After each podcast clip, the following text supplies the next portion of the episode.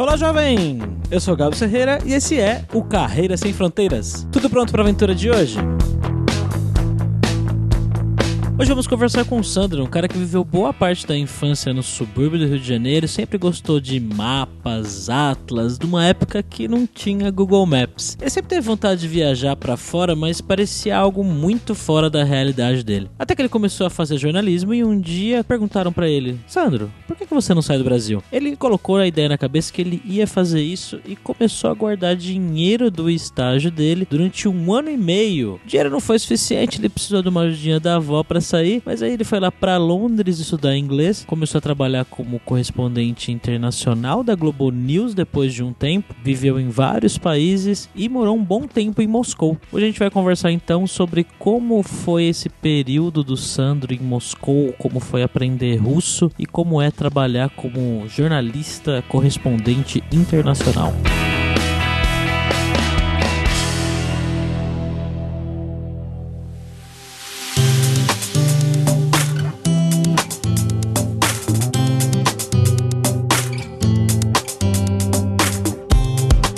E para essa conversa de hoje, como sempre, estamos aqui com o nosso viajante poliglota e também host do podcast, Fabrício Carraro. Beleza, Fabrício? Escavusca, Gabs, escavusca hoje. A gente vai falar com o Sandro aqui. Bora. E aí, Sandro, beleza, cara? Beleza, gente. Obrigado pelo convite para participar aqui do podcast.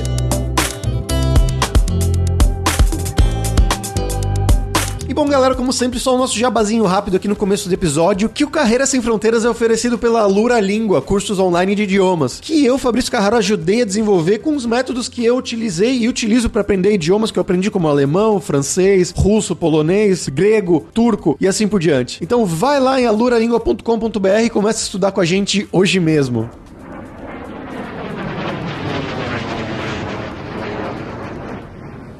Bom, Sandro, eu queria que você contasse um pouco pra gente da sua experiência, né? De onde que você é do Brasil, o que que você fez lá e como que você foi parar na Rússia, como que você foi parar depois aí onde você tá agora, em Bruxelas. Conta um pouco pra gente. Então, eu sou do Rio de Janeiro, mais precisamente do bairro de Campo Grande, subúrbio, zona oeste do Rio de Janeiro. Passei 18 anos da minha vida por lá. Comecei a fazer faculdade de jornalismo na UERJ em 2002 e eu sempre tive vontade de sair do Brasil, sair do país. Eu sempre gostei muito de geografia, sempre gostei muito de mapa, eu ficava sonhando, vendo atlas e vendo aqueles mapas. É, não era uma época que a gente tinha essa facilidade que a gente tem hoje de internet, não tinha Google Maps, mas eu conseguia viajar um pouco naqueles atlas. Mas é verdade que essa era uma realidade muito diferente, muito distante, na verdade, para mim, porque, como eu falei, eu sou do subúrbio do Rio, meus pais nunca tinham saído do Brasil, na verdade, meus pais nunca tinham viajado de avião, então sair do Brasil, na verdade, até sair do estado do Rio de Janeiro, era algo muito distante, então isso era um sonho que eu nutria, mas que parecia realmente fora da minha realidade. Comecei a faculdade, jornalismo, era algo que eu queria fazer desde pequeno, desde pré-adolescente, eu tinha decidido por essa profissão e nunca me arrependi. Comecei a faculdade e a ideia de sair foi crescendo. Em algum momento eu comprei um livro chamado Guia do Viajante, que era um livro para viajantes independentes, né, os famosos backpackers, né, os mochileiros, e era um livro para viajantes na Europa. Na época, mais uma vez, não tinha é, internet ainda, a gente não tinha informação, tinha ainda muito pouco, mas não tinha guias e guias sobre países na internet. Então eu comprei esse guia e comecei a sonhar mais ainda. Até que um momento eu conheci um cara na plataforma de trem em São Cristóvão, no Rio de Janeiro, e comecei, ele começou a conversar comigo e ele me perguntou assim em algum momento: por que, que você não sai do Brasil? Ele me perguntou de uma maneira que soa muito simples, mas sabe aquela pergunta na hora certa, no momento certo, da maneira certa? Falei, hum. é verdade, por que, que eu não saio do Brasil? Claro, primeira resposta é dinheiro. Não tenho dinheiro. Mas eu decidi sair, comecei a juntar o dinheiro do meu estágio, que na época eram 190 reais. Fiquei durante um ano e meio juntando. Depois eu pedi ajuda da avó na época, que ela tinha um dinheirinho é, é, economizado, ela me emprestou o restante para eu poder realizar meu sonho, que era sair do Brasil. Fui para Londres estudar inglês em 2004. Eu já sabia inglês, mas era o país que eu queria morar, eu só, já sabia um pouco o idioma. Então eu escolhi Londres. Primeiro Janeiro só como estudante de inglês e turista, né? Isso foi em 2004 e tem 15 anos já que eu saí e nunca mais voltei para morar no Brasil. De Londres eu fui para Lisboa, passei por Madrid e terminei, na verdade terminei não, né? Mas fui depois para Moscou, que foi onde eu morei por mais tempo. Passei sete anos e eu cheguei a Moscou por amor, na verdade. Eu tinha um namorado francês na Espanha, ele estava se mudando para Moscou e eu já tinha passado quatro anos em Madrid. Pensei, por que não ir para Moscou? Nesse meio termo, eu já tinha terminado a faculdade de jornalismo na Espanha, não trabalhava como jornalista, eu trabalhava como professor de inglês e resolvi me arriscar e me mudar para Moscou. Resumindo muito rapidamente, eu comecei dando aulas de inglês em Moscou, que era a atividade que eu exercia já na Espanha, e aos poucos o namoro não deu certo, logo no início a gente terminou. Eu resolvi continuar na Rússia e aos poucos eu fui pensando em oferecer pautas como jornalista e acabou que também eu acho que eu estava no local certo, no momento certo e o mercado se abriu para mim. O Brasil e a Rússia estavam com uma relação muito próxima por causa dos BRICS. A Rússia no centro do cenário internacional, a gente é, é difícil, né, abrir o jornal até hoje e não ter nada de Rússia. A Rússia está sempre relacionada a tudo, Síria, Venezuela, Estados Unidos. Então foi uma oportunidade e eu comecei a trabalhar como jornalista lá na Rússia e passei sete anos lá.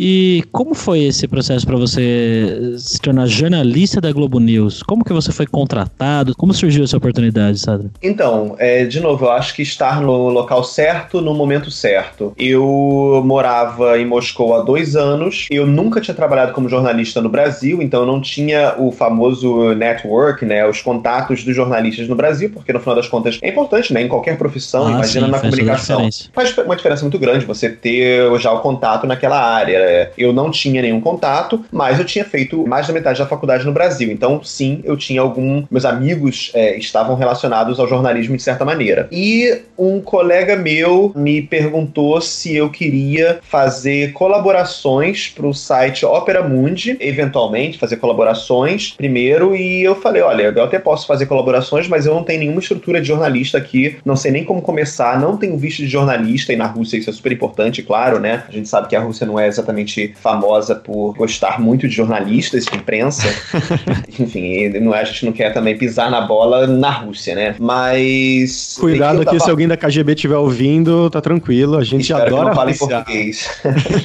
eu, quando eu saí de Moscou agora, eu morava bem no quarteirão da, do FSB, né? Que é a nova KGB russa. Então, assim, acho que eles já conhecem toda a minha vida. Se vocês receberem algum e-mail em russo, já sabem o que, que é.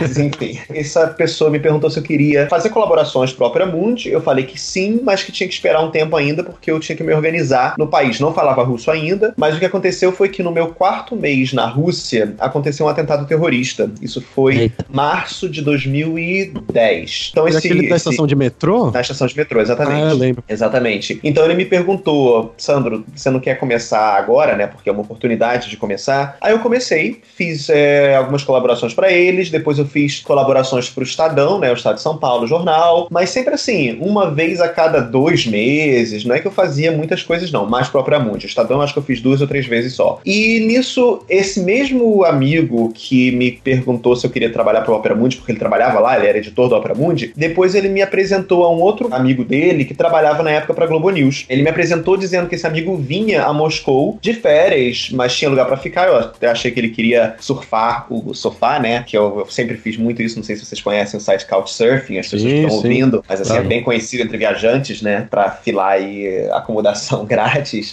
e eu, ele falou: não, não, é, ele já tem lugar para ficar, mas é só pra você tomar uma cerveja com ele. E eu, ah, claro, sem problema nenhum. Esse novo amigo, né, veio, a gente conversou, mas também em nenhum momento falamos sobre trabalho. E ao mesmo tempo, via Twitter, eu já estava conversando com outros jornalistas e um deles, muito apaixonado pela Rússia, eu não sabia que era o chefe da Globo News. Era, hum, tipo, tem tanta gente no Twitter, né? Eu tô falando de 2012. Hoje eu faço uso do Twitter de maneira diária, não era isso na época. E esse amigo do amigo falou: Ah, eu posso passar, depois da gente tomar cerveja, posso passar seu contato pro pessoal da Globo News? Eu, é, pode passar à vontade. E uns meses depois, talvez seis meses depois, não me lembro, o chefe da Globo News, com quem eu já falava pelo Twitter, me perguntou se eu queria fazer uma entrada ao vivo sobre assunto X. Imagina, fazer uma entrada ao vivo não, não, é, não é, uma coisa para pro Nossa. Brasil. É claro que não. Tipo, dizer sim, mas não, e como? Ele me explicou como fazia, como poderia fazer por Skype ainda, da mesma maneira como a gente está gravando aqui o podcast, mas assim, com a câmera ligada, que não precisava me preocupar ainda de ir pra rua, era só pra fazer uma, basicamente uma aparição para falar sobre um assunto, comentando o assunto X, mesmo de casa. E a gente começou a fazer isso também muito de vez em quando, até porque eu também ficava com medo e a questão técnica também é difícil, nunca tinha feito isso, imagina, não tinha trabalhado quase como jornalista, depois fazendo TV, que é uma coisa que exige uma atenção,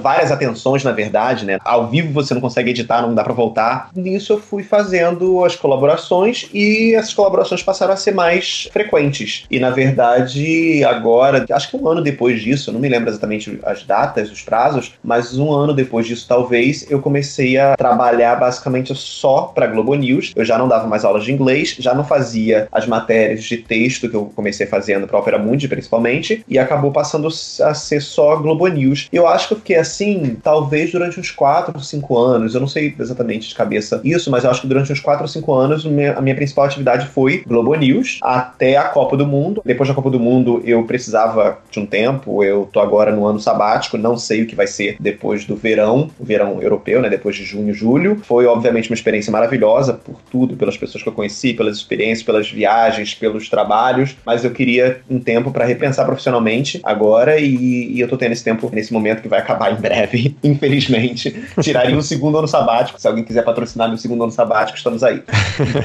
Aí uma coisa que eu quero um dia, um ano sabático, né, Fabrício? Opa, tá longe, tá longe. Recomendo, recomendo. Para colocar as coisas em ordem, eu já tinha me organizado para isso, então sabia que ia acontecer. Foi uma conversa também tranquila quando eu disse que não ia continuar colaborando depois da Copa, então não briguei com ninguém. E eu precisava também desse tempo, então agora eu tô no momento dono de casa, cozinhando, é, lendo muito, organizando coisas, projetos também, né? A gente fala ano sabático, parece que você vai ficar, ficar parado, inclusive profissionalmente. É impossível a gente ficar parado. É até chato também, né? Mas assim, coisas que eu queria fazer antes, escrever um livro, imagina, quando que você vai parar para escrever? Então agora eu tô fazendo isso, organizando projetos antigos mesmo que eu tinha, inclusive projetos para academia. Depois daqui eu vou para academia. Então são coisas que eu aproveitei esse ano para me organizar. Legal, manda pra gente depois quando o livro for lançado.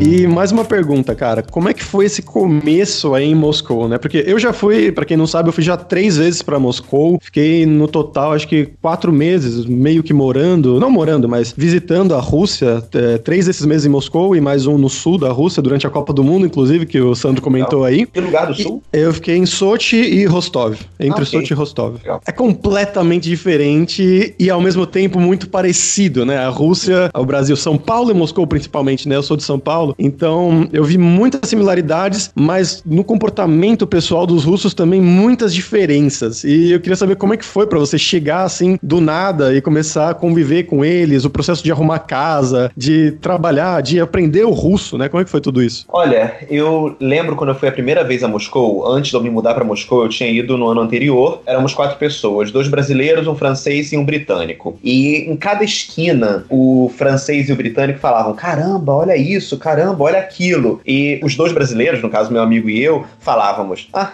igual no Brasil. Ah, mesma coisa no Brasil. E eram coisas simples, tipo da fila, da desorganização da fila, a van, né? Eu acho que vocês chamam de perua em São Paulo, né? Van, Kombi, transporte alternativo, que na Rússia tem também a marshrutka. E para um europeu, para um britânico, para um francês, isso era tipo, nossa, um, um, transporte alternativo que é legal, mas que talvez em alguns lugares não seja tão legal, não esteja legalizado ainda, que faz o mesmo trajeto do ônibus, mas é alternativo, coisa estranha, né? Então eram coisas pequenas que você falava, caramba, a mesma mesma coisa que a gente tem no Brasil, essa coisa do país em desenvolvimento, mas que dá um jeito de se organizar, já que o Estado não tem uma infraestrutura ainda tão boa, que no Brasil ainda é pior, é muito pior, claro, quando a gente pensa nessas infraestruturas, mas as pessoas dão um jeito, de alguma maneira vai funcionar, e isso me aproximava muito o Brasil da Rússia, ou o contrário. E temperamento também. Eu cheguei à Rússia pensando que eu fosse encontrar pessoas mais parecidas com pessoas do norte da Europa, que obviamente tem uma diferença cultural muito grande com a gente, seja um sueco, até um alemão mesmo, até mesmo um britânico. Existe uma coisa chamada personal space, né? Aquela coisa do espaço pessoal, que é difícil de passar esse espaço. Então, eu imaginava que os russos fossem assim. Só que aí eu cheguei na Rússia, eles são assim, só não são mais dramáticos do que os mexicanos. Assim, é uma telenovela aquele país.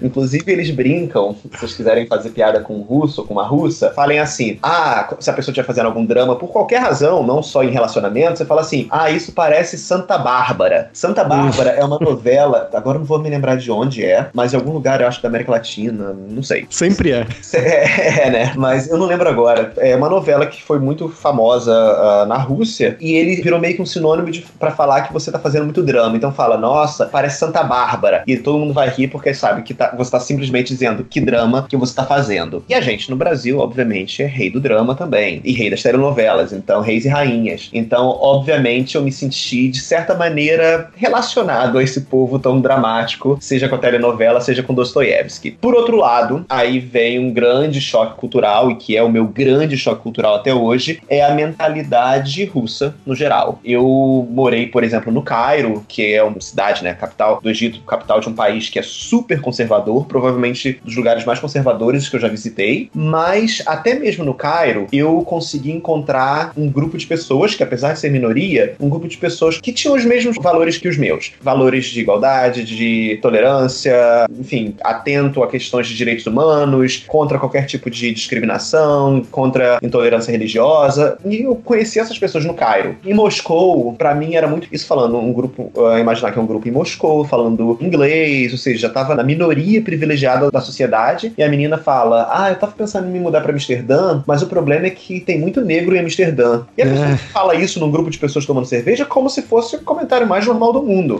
Enfim, os russos parece que não têm muito filtro com relação a isso. E além de não terem muito filtro, eles não têm a mesma lógica ocidental do que seria um pacote de valores. Então, o Egito, apesar de não ser Europa, ainda assim a classe média alta, a classe alta egípcia, meio que se inspira na Europa, principalmente França. A Rússia acaba fazendo quase sempre o contrário. Você tem uma sociedade que vai cada vez mais se reafirmando, ou vai reafirmando sua identidade contra uma identidade ocidental, contra valores ocidentais. Então, o que é ocidental provavelmente não é legal. Mesmo entre esses meus amigos de Moscou super viajados. Então, quando você passa todos os dias trabalhando na Rússia e você lida com isso, já é muito difícil, né? Porque as pautas, obviamente, te afetam como pessoa, por mais profissional que você seja. Mas quando você, na sexta-feira à noite, quer tomar uma cerveja, você não quer lidar com isso. Então, infelizmente, foi difícil me integrar na sociedade por conta disso. No final das contas, eu tinha pouquíssimos amigos russos que eu convidava para casa e meus amigos eram pessoas da diplomacia brasileira, quase todos, e os jornalistas, né, os correspondentes de vários países do mundo. Então é uma pena porque eu queria ter me integrado, talvez, ou ter mais amigos russos. Os que eu tenho são maravilhosos e não são essas pessoas que fazem esses comentários, mas, poxa, sete anos na Rússia e ter três amigos russos é um saldo baixo, eu acho. É, eu tenho uma, uma anedota meio relacionada a isso que você comentou. Eu tinha um amigo russo no Brasil, que ele tinha um namorado brasileiro, e eles moravam os dois juntos no Brasil, e por um tempo eles foram morar em Moscou. E o brasileiro tava meio com medo, né, com essa questão toda de preconceito e tudo mais. Enfim, tava gostando do país e tudo mais, até que uma noite eles foram numa balada gay, que eles queriam ir juntos lá, e na entrada o segurança barrou ele, não deixou ele entrar, porque ele tava vestido normal demais, entre aspas, assim, uhum. porque é, eles falaram, ah, eles acharam que ele era um cara que queria entrar nessa balada pra espancar os gays. E aí a próxima vez ele foi vestido com uma camisa vermelha, assim, cheia de rendinha e tudo mais, e entrou de boa, tranquilo, sem problema nenhum, sem perguntas. Acho que muita gente já passou por isso, eu já tive isso também de ser barrado em boate gay em Moscou por não parecer gay e ter que ligar para algum amigo. Eu falei, gente, eu vou ter que beijar alguém aqui na porta pra provar que eu tô gay.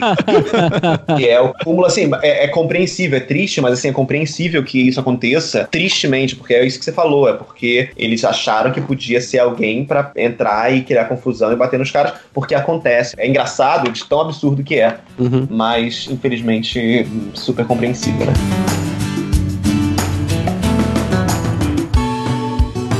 E vocês perguntaram também sobre achar casa. Achar casa na Rússia, na verdade, é difícil pela primeira questão, que é a questão de idioma, né? Eu contei com a ajuda de amigos, se não fosse com amigos eu não teria encontrado lugar nenhum, porque os preços variam muito se você busca em inglês, claro, e se você busca em russo. Então, assim, a principal dica, se alguém fosse mudar para a Rússia, é arrumar algum amigo, pedir ajuda de alguém que fale o idioma, porque os preços podem variar realmente muito. Os preços para os chamados expats, né, os expatriados, cobrados vêm muitas vezes em dólares, em euros, principalmente agora com a moeda russa tão desvalorizada, mas quando você busca nos sites, nos sites russos, que a gente pode também colocar o link se for, enfim, interessante para alguém, os sites eles têm preços em rublos, claro, na moeda russa, e são muito mais baixos do que os preços em dólar e em euro, que é na verdade o que acontece em muitos lugares, provavelmente na maioria dos lugares, mas quando você tem uma barreira de idioma muito grande, como é o caso do russo, provavelmente lá na China deve acontecer a mesma coisa, então isso acaba sendo mais gritante ainda, essa diferença entre o valor cobrado para estrangeiros e para locais. De novo, isso acontece sem dúvida se eu procurar aqui em Bruxelas por agências e procurar em inglês, vai estar mais caro do que se eu procurar no site belga, mas a diferença não é tão grande como quando a gente faz isso com a Rússia. Então, a barreira do idioma, sem dúvida, é grande. E, respondendo também a pergunta a respeito do idioma, o russo,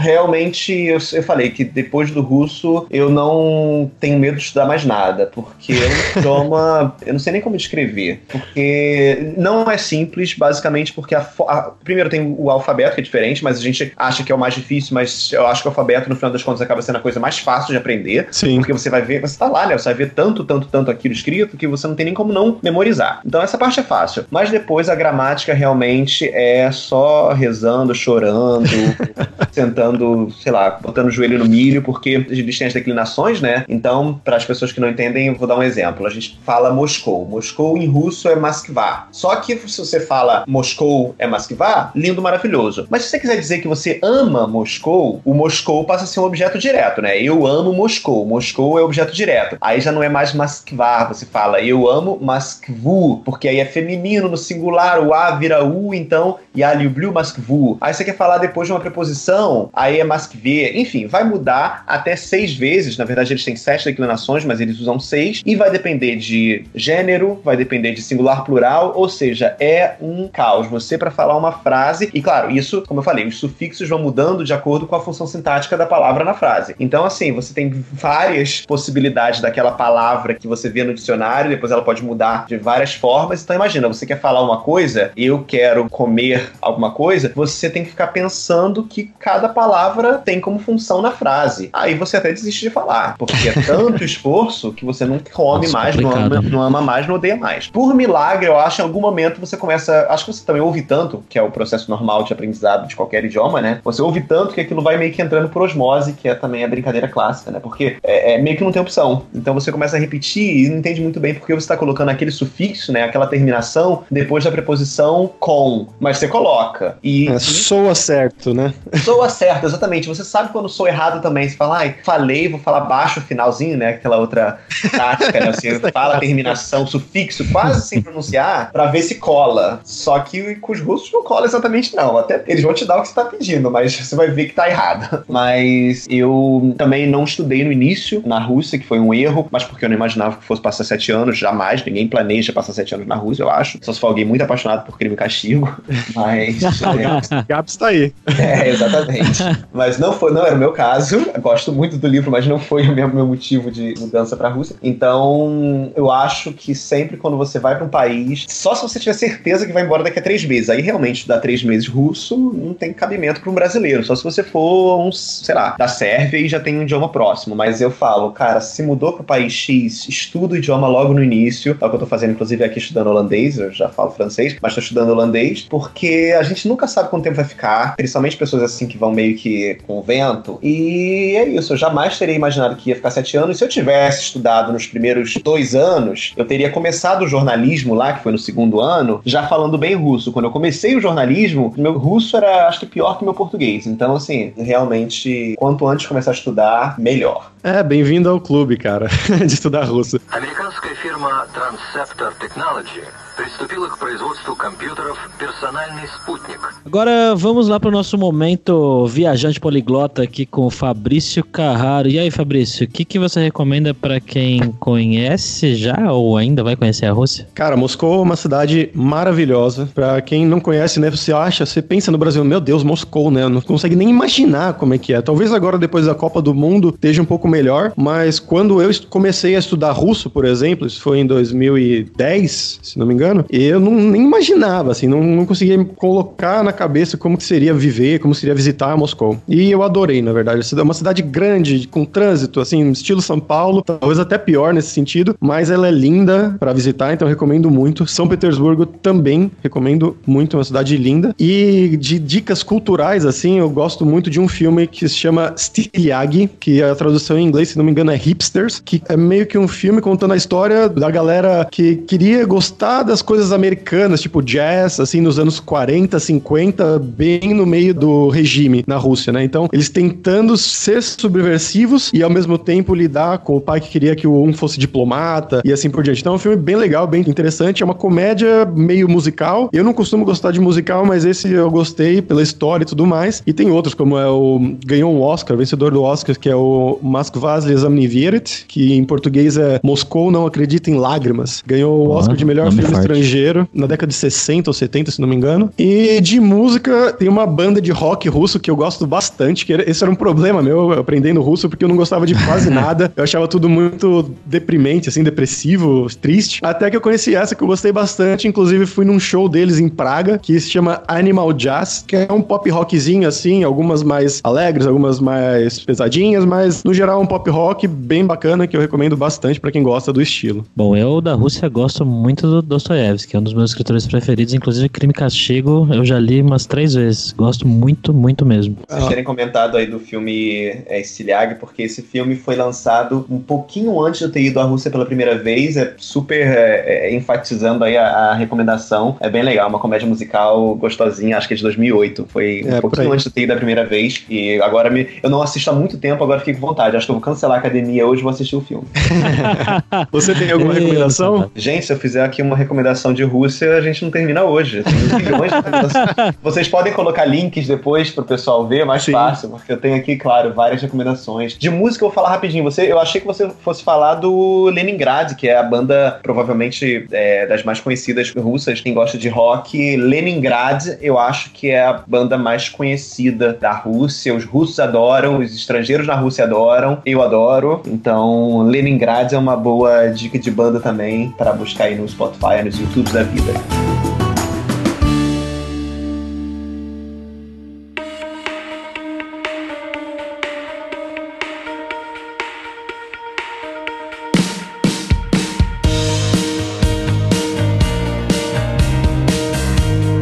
Eu queria que você contasse pra gente um pouco como que era essa rotina de correspondente internacional. Então, como é que é um dia a dia de você morando em Moscou? Você tinha que ir todo dia no quiosque lá, comprar os jornais do dia em russo, ler tudo para passar as coisas? Ou você se informava online e outras coisas do seu dia a dia, como é que eram? Essa coisa de comprar o jornal, eu acho que é uma coisa ainda muito, como é que se diz? É romântica. Uhum. É, acho que ninguém vai, faz mais isso, né? De, infelizmente, não sei, eu gosto muito do papel ainda, mesmo tentando ser muito ecológico. Não, eu fazia isso online, é claro, era muito mais simples. Eu não recebia jornal, eu recebia uma revista mais internacional em casa. Os jornais eu lia tudo online, principalmente quando eu comecei, né? Que eu não falava russo. Então, online você tem a facilidade de traduzir direto, né? São tantas fontes de informação que não dá para ficar recebendo cinco jornais em casa, infelizmente. Hoje aqui em Bruxelas eu recebo dois, também uma revista e um jornal, mas na Rússia, por causa do idioma, era muito mais fácil online mesmo. Agora, rotina, eu acho que eu tive que tirar esse meu ano sabático agora, justamente porque não tinha nenhuma rotina. E por mais também interessante que possa parecer, e é muito legal, você também tem os contras. E fato de não ter nenhuma rotina todos os dias acaba sendo também cansativo. Por quê? Porque você depende não só do que está acontecendo na Rússia, mas depende do que está acontecendo no Brasil. Pensando especificamente para televisão, a gente não tem um espaço que eles falam, ah, você tem, a gente vai ter durante o dia na programação uma hora de notícias internacionais. Não tem isso. Depende do que está acontecendo. Se estiver acontecendo muita coisa em Brasília, e acontece muita coisa em Brasília, há muito tempo, pode ser que no dia inteiro não tenha quase nada de internacional. Por outro lado, pode ser que naquele dia Putin fale alguma coisa importante, porque também não era incomum. Ou seja, Putin falava muita coisa importante relacionada a tudo do mundo. Então, você podia acordar e durante o dia depois você ter muito trabalho, ou você podia, entre aspas, não ter trabalho, o que também não é verdade, porque você tá o dia inteiro lendo, pesquisando, ligando para pessoas, ou você vai pro Kremlin, ou você checa coisas, e isso é trabalho também mesmo que você no final das contas não faça uma entrada ao vivo, por exemplo, mesmo que no final das contas você não escreva é, um texto, o ritmo da televisão obviamente é diferente, mas enfim, mesmo que você não faça uma entrada ao vivo ou não grave um VT, ainda assim você passa o dia trabalhando. Só que pode ser que naquele dia esse seu trabalho não resulte na exibição desse trabalho. E ainda tem um agravante, o fuso horário. A Rússia, Moscou e Rio têm seis horas de diferença. Então, você imagina que o primeiro jornal que a gente às vezes, que a gente quase sempre fazia, pelo menos eu, era o jornal das 10 da manhã. Às vezes da 8 da manhã do Brasil, quando era um assunto muito importante, mas quase sempre eu começava com o jornal das 10. 10 da manhã no Brasil são 4 horas da tarde na Rússia. Então, o dia tá terminando para todo mundo na Rússia. Ou seja, seus amigos estão marcando para tomar uma cerveja e o seu dia começou de manhã às 9 ou 10, como de todo mundo, só que você vai começar a fazer possivelmente as entradas ao vivo a partir das 4 da tarde de onde você está morando. E a última, por exemplo, o Jornal das 6, que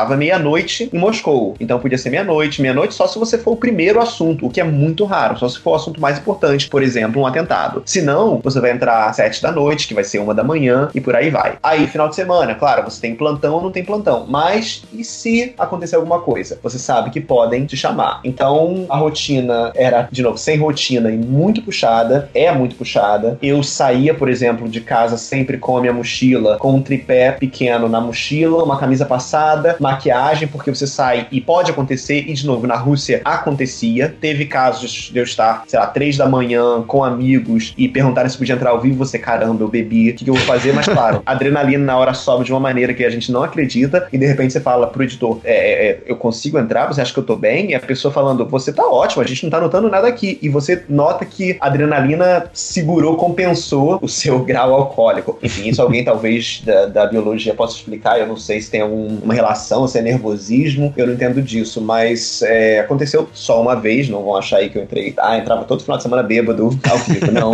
eu acho que ficou ok, ninguém reclamou, mas é isso, pode acontecer tudo em qualquer momento. E, de novo, por mais legal que seja, é legal, é um ritmo que é uma adrenalina que eu acho que eu tive em poucos momentos, talvez indo num, sei lá, no Six Flags, naquele parque com montanhas russas nos Estados Unidos, ou em um momento muito específico, mas assim, ter isso todos os dias isso acaba viciando também. Mas, por outro lado, é, é puxado, é cansativo. E você tá num país que tá no centro de tudo, né? E é uma responsabilidade grande também, porque a gente, infelizmente, não tem acesso à visão russa, que aí a gente pode falar que o governo é ruim ou o governo é bom, mas assim, é importante saber a visão russa de tudo hoje em dia, né? Então, muitas vezes a gente, ou antes a gente tinha isso muito via Estados Unidos ou via agência internacional europeia. Então é chato, é bom quando você tem um, um jornalista baseado nesses principais lugares e é uma pena que, aí eu fazer aqui meu momento crítico, é uma pena que cada vez menos se invista é, em jornalista e em correspondente e a gente acaba tendo que ver no Brasil, por exemplo, notícias de, sei lá, Moçambique, mas não tem ninguém, não enviaram. Eu não lembro de ter visto nenhum jornalista que foi enviado para Moçambique, nem TV, nem jornal, nem nada. Então é uma pena que a gente esteja investindo menos numa profissão que eu acho, é, também, claro, puxando sardinha pro meu lado, que eu acho tão importante. E é isso, o olhar um brasileiro, da mesma maneira que eu, como turista, via a Rússia de uma maneira que o meu amigo francês não via, ou britânico, o jornalista também vai ser diferente. Os interesses que a gente tem como brasileiro são diferentes do, do interesse de um britânico. Interesse e perspectiva e visão. Então, é muito importante valorizar o trabalho, mas isso, infelizmente, não é o que está acontecendo agora, não é o caminho que está sendo tomado, infelizmente, hoje pelo mercado do jornalismo.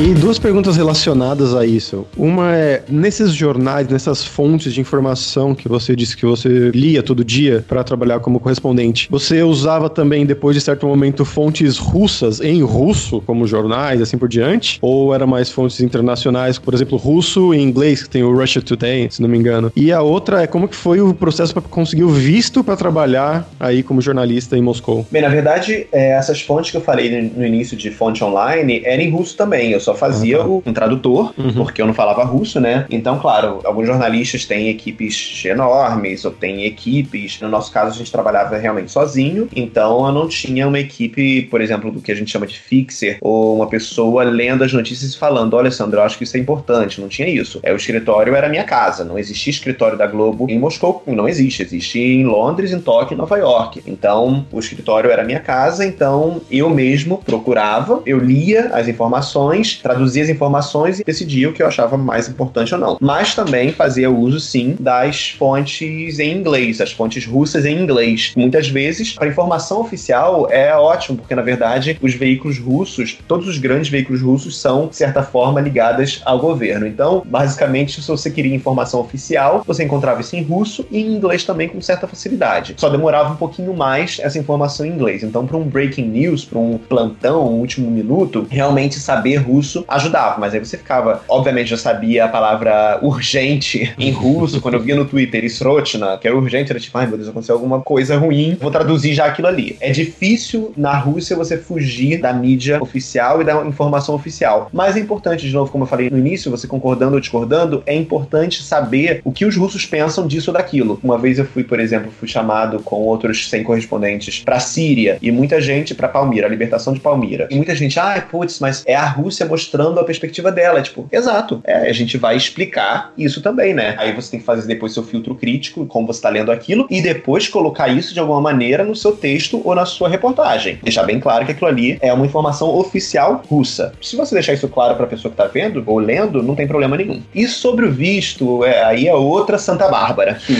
que foi porque, na verdade, eu fui primeiro com visto que eles chamavam de Business Visa, que é um visto para quem quer ficar mais tempo na Rússia. Isso em 2009. Brasileiro precisava, então, de visto para visitar a Rússia mesmo como turista. Então, eu fui primeiro com esse visto e renovei depois. Depois caiu a necessidade de visto, mas eu fiquei um ano e meio ainda pegando esse Business Visa que não me dava direito de trabalhar como jornalista. Eu também nem trabalhava como jornalista ainda. Depois, a questão é que a Rússia não aceita jornalista freelancer oficialmente. Então, uma pessoa que é freelancer, em vários países aqui da Europa, você consegue ter um visto de jornalista mesmo sendo freelancer. Na Rússia, não. Então, tiveram que me fazer um contrato, a gente manda pro consulado do Brasil na Rússia e eles preparam um dossiê. O consulado vai receber do Brasil, recebe da gente, do, da pessoa que tá pedindo visto, da empresa, né, um resumo da empresa. Então, a empresa X, sei lá, jornal, a televisão que for, tem que fazer um, uma carta descrevendo essa empresa. Depois tem uma carta dizendo que a pessoa, o pedido oficial, né, pedindo que a Rússia credencie esse jornalista como correspondente e tem que mandar um currículo em russo e basicamente isso. Ah, e também falar, você tem que dizer que qualquer questão de saúde não é responsabilidade da Rússia, enfim, uns documentos meio padrão, né? E depois você manda isso geralmente para o consulado do seu país, o consulado vai fazer um dossiê com aquilo e mandar para o Ministério de Relações Exteriores da Rússia, que é quem vai emitir ou não o seu visto de jornalista. É um visto que geralmente demora a ser processado também. Com o Brasil não é tão ruim pelas relações entre Brasil e Rússia, então quase sempre em duas semanas eu conseguia, às vezes até quando tinha mais urgência, eu consegui já antes esse visto. Mas assim, a primeira vez foi difícil porque não tinha essa informação disponível em todos os lugares. Cada um dizia uma coisa. A última pessoa que tinha trabalhado como jornalista na Rússia tinha sido a Vivian Oswald, correspondente do Globo, que está em Londres agora, mas que tinha um outro esquema que eu digo que é, exigiam outras coisas, tinha mudado isso recentemente na Rússia. E, na verdade, também é fato, isso eu não vou, não vou mentir aqui na nossa conversa, que o consulado do Brasil, naquele momento, não foi em nada solícito. Por que isso? Bem, eu trabalhava então apenas pro Opera Mundi, que não é um site gigantesco, e a pessoa responsável pelo departamento de imprensa no consulado do Brasil meio que me ignorava. Na verdade, não tinha nenhum jornalista brasileiro na Rússia. Eu era o único jornalista brasileiro, ainda sem visto de jornalista, mas era o único pedindo também o visto. Ela me ignorava, não atendia meus telefonemas, atendia a secretária e não passava para ela, até o momento que eu tava no Cairo e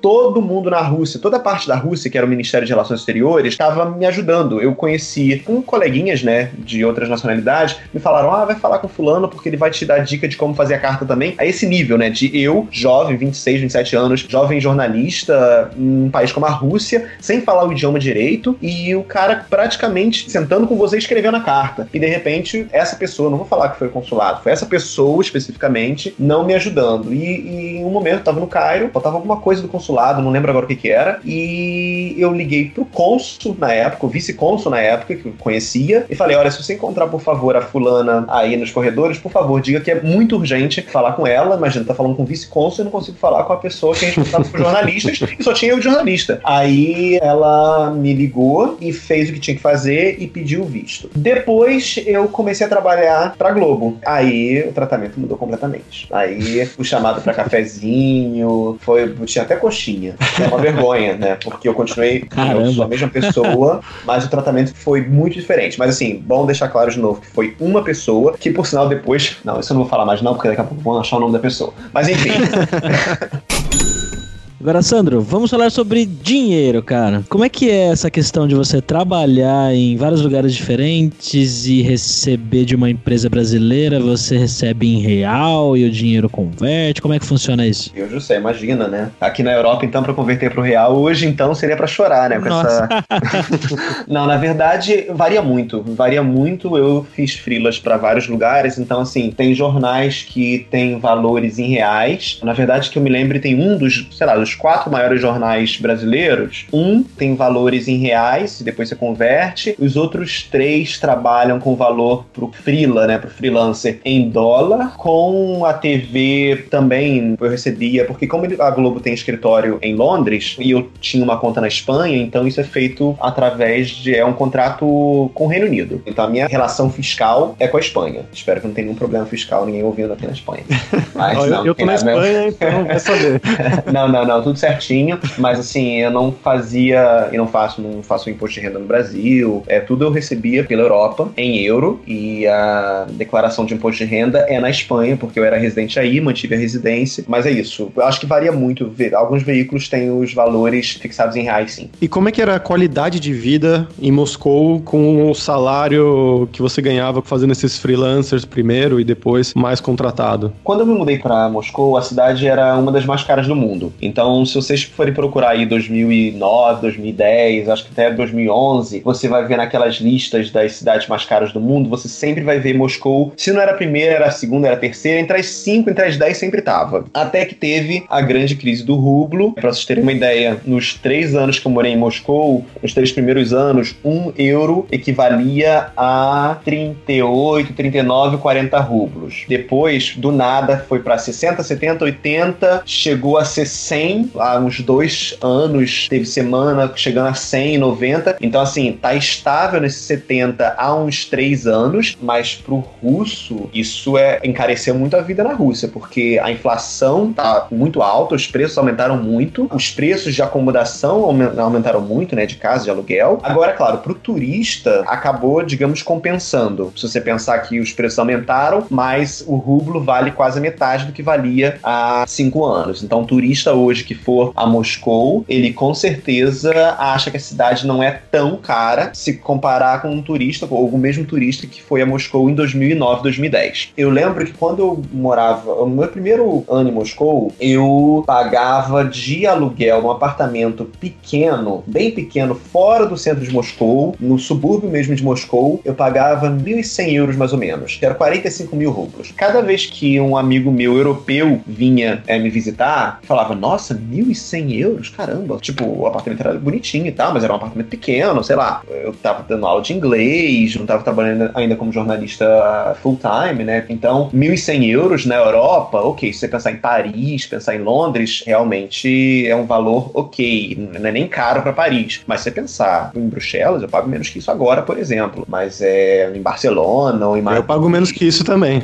É, não, Berlim, não. Isso é, isso é muito É um caro. apartamento grande. Não, não, exatamente. Esse apartamento, isso, isso é caro pra quase todos os lugares na Europa, tirando, sei lá, de novo, Londres, ah, Paris. E os amigos europeus ficavam meio chocados com o valor do apartamento simples no subúrbio. Os amigos russos falavam: Nossa, você conseguiu esse apartamento por 44 mil rublos? Caramba, como você conseguiu isso? Porque realmente era de um amigo meu que tava alugando um apartamento, então ele fez um preço camarada e realmente não era caro pra Rússia naquela época. Então, os preços dos apartamentos em Moscou são altos, são bem altos, mas mas o rublo também, a conversão do euro pro rublo, desfavorecia. No meu último apartamento em Moscou, eu tava pagando 1.300, mas era um apartamento no centro de Moscou e um apartamento bastante bom. Não encontrei pelos sites para estrangeiro, encontrei através de russos, mas era um apartamento muito bom no local. Eu ia a pé pro Kremlin. Então, Nossa. assim, em cinco anos a diferença é enorme, porque com 1.100 euros lá em 2010, eu tava morando num apartamento no subúrbio e no meu último ano em Moscou, eu tava morando no centro, pagando um pouquinho mais. Os preços caíram nesse sentido. De novo, em euro, eu estava ganhando em euro. Para pessoa que tá lá na Rússia ganhando em rublo, a pessoa tá enfrentando a inflação, tá enfrentando a inflação por causa dos produtos encarecidos e essa pessoa, se for classe média e se der ao luxo de viajar, ainda tá pagando muito caro para viajar, por exemplo, para a Europa. Qualidade de vida, é claro, de novo, eu estava já fora do que era a média da população de estrangeiro até. Então eu não posso, acho até injusto que eu fale sobre isso porque daria uma ideia equivocada. Mas, por outro lado, eu tive um namorado russo durante cinco anos, então eu acho que eu entrei bastante na vida dos russos, para bem e pra mal. Mas beijo a todo mundo da Rússia que esteja nos ouvindo agora. Mas eu acho que hum, a qualidade de vida na Rússia, de maneira geral, é melhor do que a do Brasil, porque você não tem questões, por exemplo, como a violência urbana, que é um problema enorme pra gente no Brasil. Você tem a educação pública, você tem o hospital, que infelizmente a, a saúde realmente é um ponto que tem piorado na Rússia, mas que ainda está longe de ser o caos que a gente tem no Brasil. Então eu acho que isso é qualidade de vida quando a gente tem essas questões básicas já cobertas. Então, é, segurança, educação, transporte na Rússia é maravilhoso, pelo menos nas grandes cidades, né? E saúde. Então, isso a Rússia, sem dúvida alguma, dá um banho no Brasil e dependendo do que for, dá o banho até na Europa. Se eu pensar em segurança, por exemplo, apesar de ter saído recentemente uma, um ranking aí das cidades mais perigosas do, do mundo, aí na Europa as cidades mais perigosas saíram como Moscou e São Petersburgo, que é ridículo. Moscou e São Petersburgo não são cidades perigosas, mesmo nos bares, nos bares não, olha aqui a pessoa pensando nos bares, nos bairros mais perigosos. Então eu acho que é um pouco de russofobia aí também nesse ranking. Inclusive foi bastante criticado. Moscou é muito segura, São Petersburgo é muito segura, e eu acho que isso, pro nosso dia a dia, né, é, é o que a gente conta como qualidade de vida. Ok, Bom, Sandro, agora é a hora do perrengue, que eu queria que você contasse pra gente algumas histórias engraçadas que aconteceram com você. A gente já falou sobre as diferenças de culturas e tudo mais, sobre o lado mais feio, mas qual que é o lado engraçado disso tudo que você viveu nesses anos todos na Rússia, ou em alguns outros lugares também? Nossa, teria história aqui para outro livro, outro podcast, pelo menos. mas eu acho que as histórias com idioma são sempre as melhores, porque a gente vai aprendendo idioma e vai arriscando, né? Porque a melhor maneira maneira de aprender e é muito fácil cometer gafe. E eu acho que na Rússia eu não cometi tanta gafe porque, ou talvez eu não tenha cometido nenhuma gafe, é porque o russo é tão diferente que não dá nem para cometer gafe. Mas o espanhol, você morando aí em Barcelona sabe bem, apesar de que é catalão, mas enfim, não nos ouçam também, é, eu cometi algumas belas gafes lá em Madrid, porque como o idioma é tão parecido, a gente não tem medo nenhum de arriscar. A gente vai falando e acha que já fala espanhol. Todo brasileiro acha que fala super bem espanhol, o que não é verdade. Então, quando eu me mudei para Madrid em 2005, 2005, eu lembro um Natal que eu tava com amigos e tinha ido à padaria com a mãe de um amigo meu. E a gente comprando pão, comprando uns doces, não sei o que. De repente eu vejo o nosso famoso folhado. Aí eu resolvi, quem sabe espanhol já deve ter notado, eu resolvi perguntar quanto custava o folhado em, em português, como é que vai ser em espanhol? Folhado. Aí eu perguntei, por favor, quanto custa ele folhado? O problema é que folhar é trepar em espanhol e folhado seria o trepado, o fudido, sei lá, alguma coisa assim. Então eu perguntei ali altíssimo pra pessoa da padaria quanto custava o folhado. E claro que virou, enfim, uma piada, mas foi uma gafe que eu cometi bem no início da minha temporada em Madrid. Eu lembro outra gafe também em Madrid com idioma, que foi com o verbo correr, que é outro verbo perigosíssimo. Vocês aí fiquem atentos quando forem pra Espanha. O que acontece é que os espanhóis usam muito reflexivo com vários verbos que às vezes nem precisa, mas eles botam meio que pra enfatizar. Então eu tava naquela coisa, no meu segundo mês na Espanha, eu tava arriscando e vendo o que, que funcionava. Por exemplo, eles falam, me como uma manzana. Esse tipo, eu como uma, uma maçã, é tipo, me como uma maçã. me tomo não sei o quê. Me boi. Ai, eu falei, gente, mas tanto reflexivo nesse país, me boi. Ele não pode só ir, tem que me boi, me como, me tomo. Aí, uma vez, tendo que correr para ir pro aeroporto, eu tinha uma viagem e eu gritei também na casa de, de amigos para um outro amigo meu, Guilhermo. Guilhermo, date prisa, nós temos que correr. E eu deveria ter dito, temos que correr. Quando eu disse nós temos que correr, o correr virou, eu usei o reflexivo do correr, que significa gozar. É, sexualmente. Então, basicamente, eu gritei para aquela família, era uma festa de Natal, inclusive, então tinha a, a bonita, tinha a vozinha, tinha tio vindo de não sei onde, e eu gritei pro Guilhermo, Guilhermo, vamos, a gente tem que gozar. Horrorosa. E uma na Rússia foi com. Eu acho que eu nunca aprendi essa palavra, mas eu uma vez estava num trem falando que a natureza tava linda daquele lugar, no sul também, eu acho que tava na região de Rostov, inclusive. E eu falando, ai, a natureza aqui é linda. E eu, em vez de falar priroda, que é como é em russo, eu falei, eu, eu nunca procurei essa palavra e agora eu vou, enfim, vai ser uma segunda gafe, mas eu acho que eu falei priroda, alguma coisa assim, eu não lembro, mas basicamente me explicaram que era tipo quando você tá doidão depois de fumar maconha, por exemplo, ou usar alguma droga, não sei, é como se fosse o- a sua vibe depois de usar alguma substância ilícita. E eu virei pra pessoa no trem e falei: "Ah, isso daí, que não era a natureza, mas a priroda, eu acho, está fantástica, que tipo, eu falei que tá, basicamente eu falei que tava tudo doidão em volta e tava maravilhoso. Eu não lembro agora, eu não procurei depois essa palavra, mas era porque eu era um rã, um rã, e eu não falava ainda direito, então eu só cometi essa gafe linguística. Eu acho que as- essas gafes linguísticas são as minhas melhores histórias, eu acho. Eu acho que Ah, todo mundo tem essas histórias, né? Eu tenho uma parecida com o russo, na verdade, que é parecida com a sua em espanhol, que eu conheci uma, uma russa quando eu tava aprendendo ainda lá atrás, e a gente tava falando, eu falava, ah, eu tenho que terminar a universidade, só que eles têm alguns verbos diferentes, né? A gente tava falando sobre a gramática anteriormente, e um é o contit, o outro é usar contit, que eu deveria ter usado, que é você terminar uma ação, usar contit, eu usei o outro, que é o contit, que também é gozar. Também é então gozar, eu falei, é. eu tenho que gozar na universidade, alguma coisa assim. É, a menina né? ficou em choque, ela, não, Zaconte, Zaconte. É, é, ainda mais que o tanto prefixo na Rússia, né? Aí que você. Jesus, Sim, sim. mais confuso ainda. É, no russo eu não tenho realmente muita gafe, porque, claro, esse é um exemplo clássico de erro das pessoas, mas é um idioma muito diferente, né? Então é difícil a gente cometer gafe, mas com um idioma como espanhol, francês, é batata cometer gafe, é muito fácil. Mas enfim, vira só história.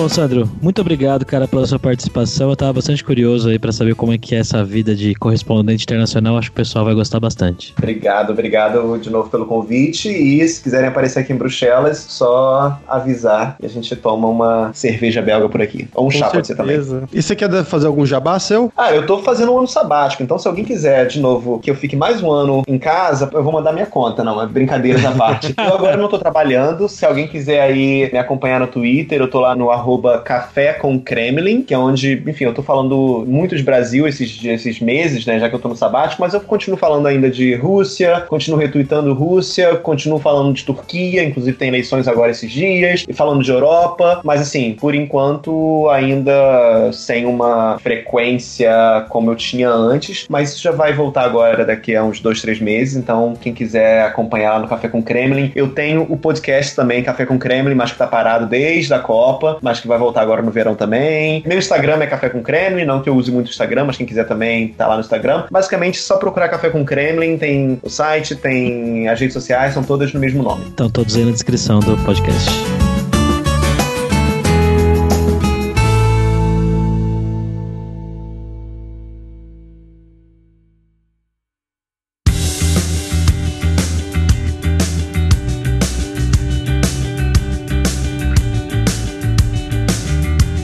Pessoal, e por hoje é isso. Muito obrigado, como sempre, pela sua audiência. E entra lá no nosso grupo no Facebook, o Carreiras Sem Fronteiras, para você ter mais dicas sobre empregos, mercado de trabalho no exterior, tecnologia, idiomas e assim por diante. E como sempre, não deixe de conhecer a Alura Língua para você reforçar o seu inglês e dar aquela força no seu currículo e na sua vida profissional, que é uma habilidade essencial para qualquer um da área de jornalismo ou para quem quer ser um correspondente internacional, assim como o Sandro Fernandes. Então vai lá em aluralingua.com.br e comece a estudar inglês com a gente hoje mesmo. Além também, é claro, da alura.com.br com mais de 700 cursos de tecnologia nas áreas de programação, marketing, design, soft skills. Cursos também para você criar o seu currículo, seja em inglês ou em espanhol, para você mandar para o exterior. Então, pessoal, muito obrigado. Até a próxima quarta-feira com uma nova aventura em um novo país. Tchau, tchau.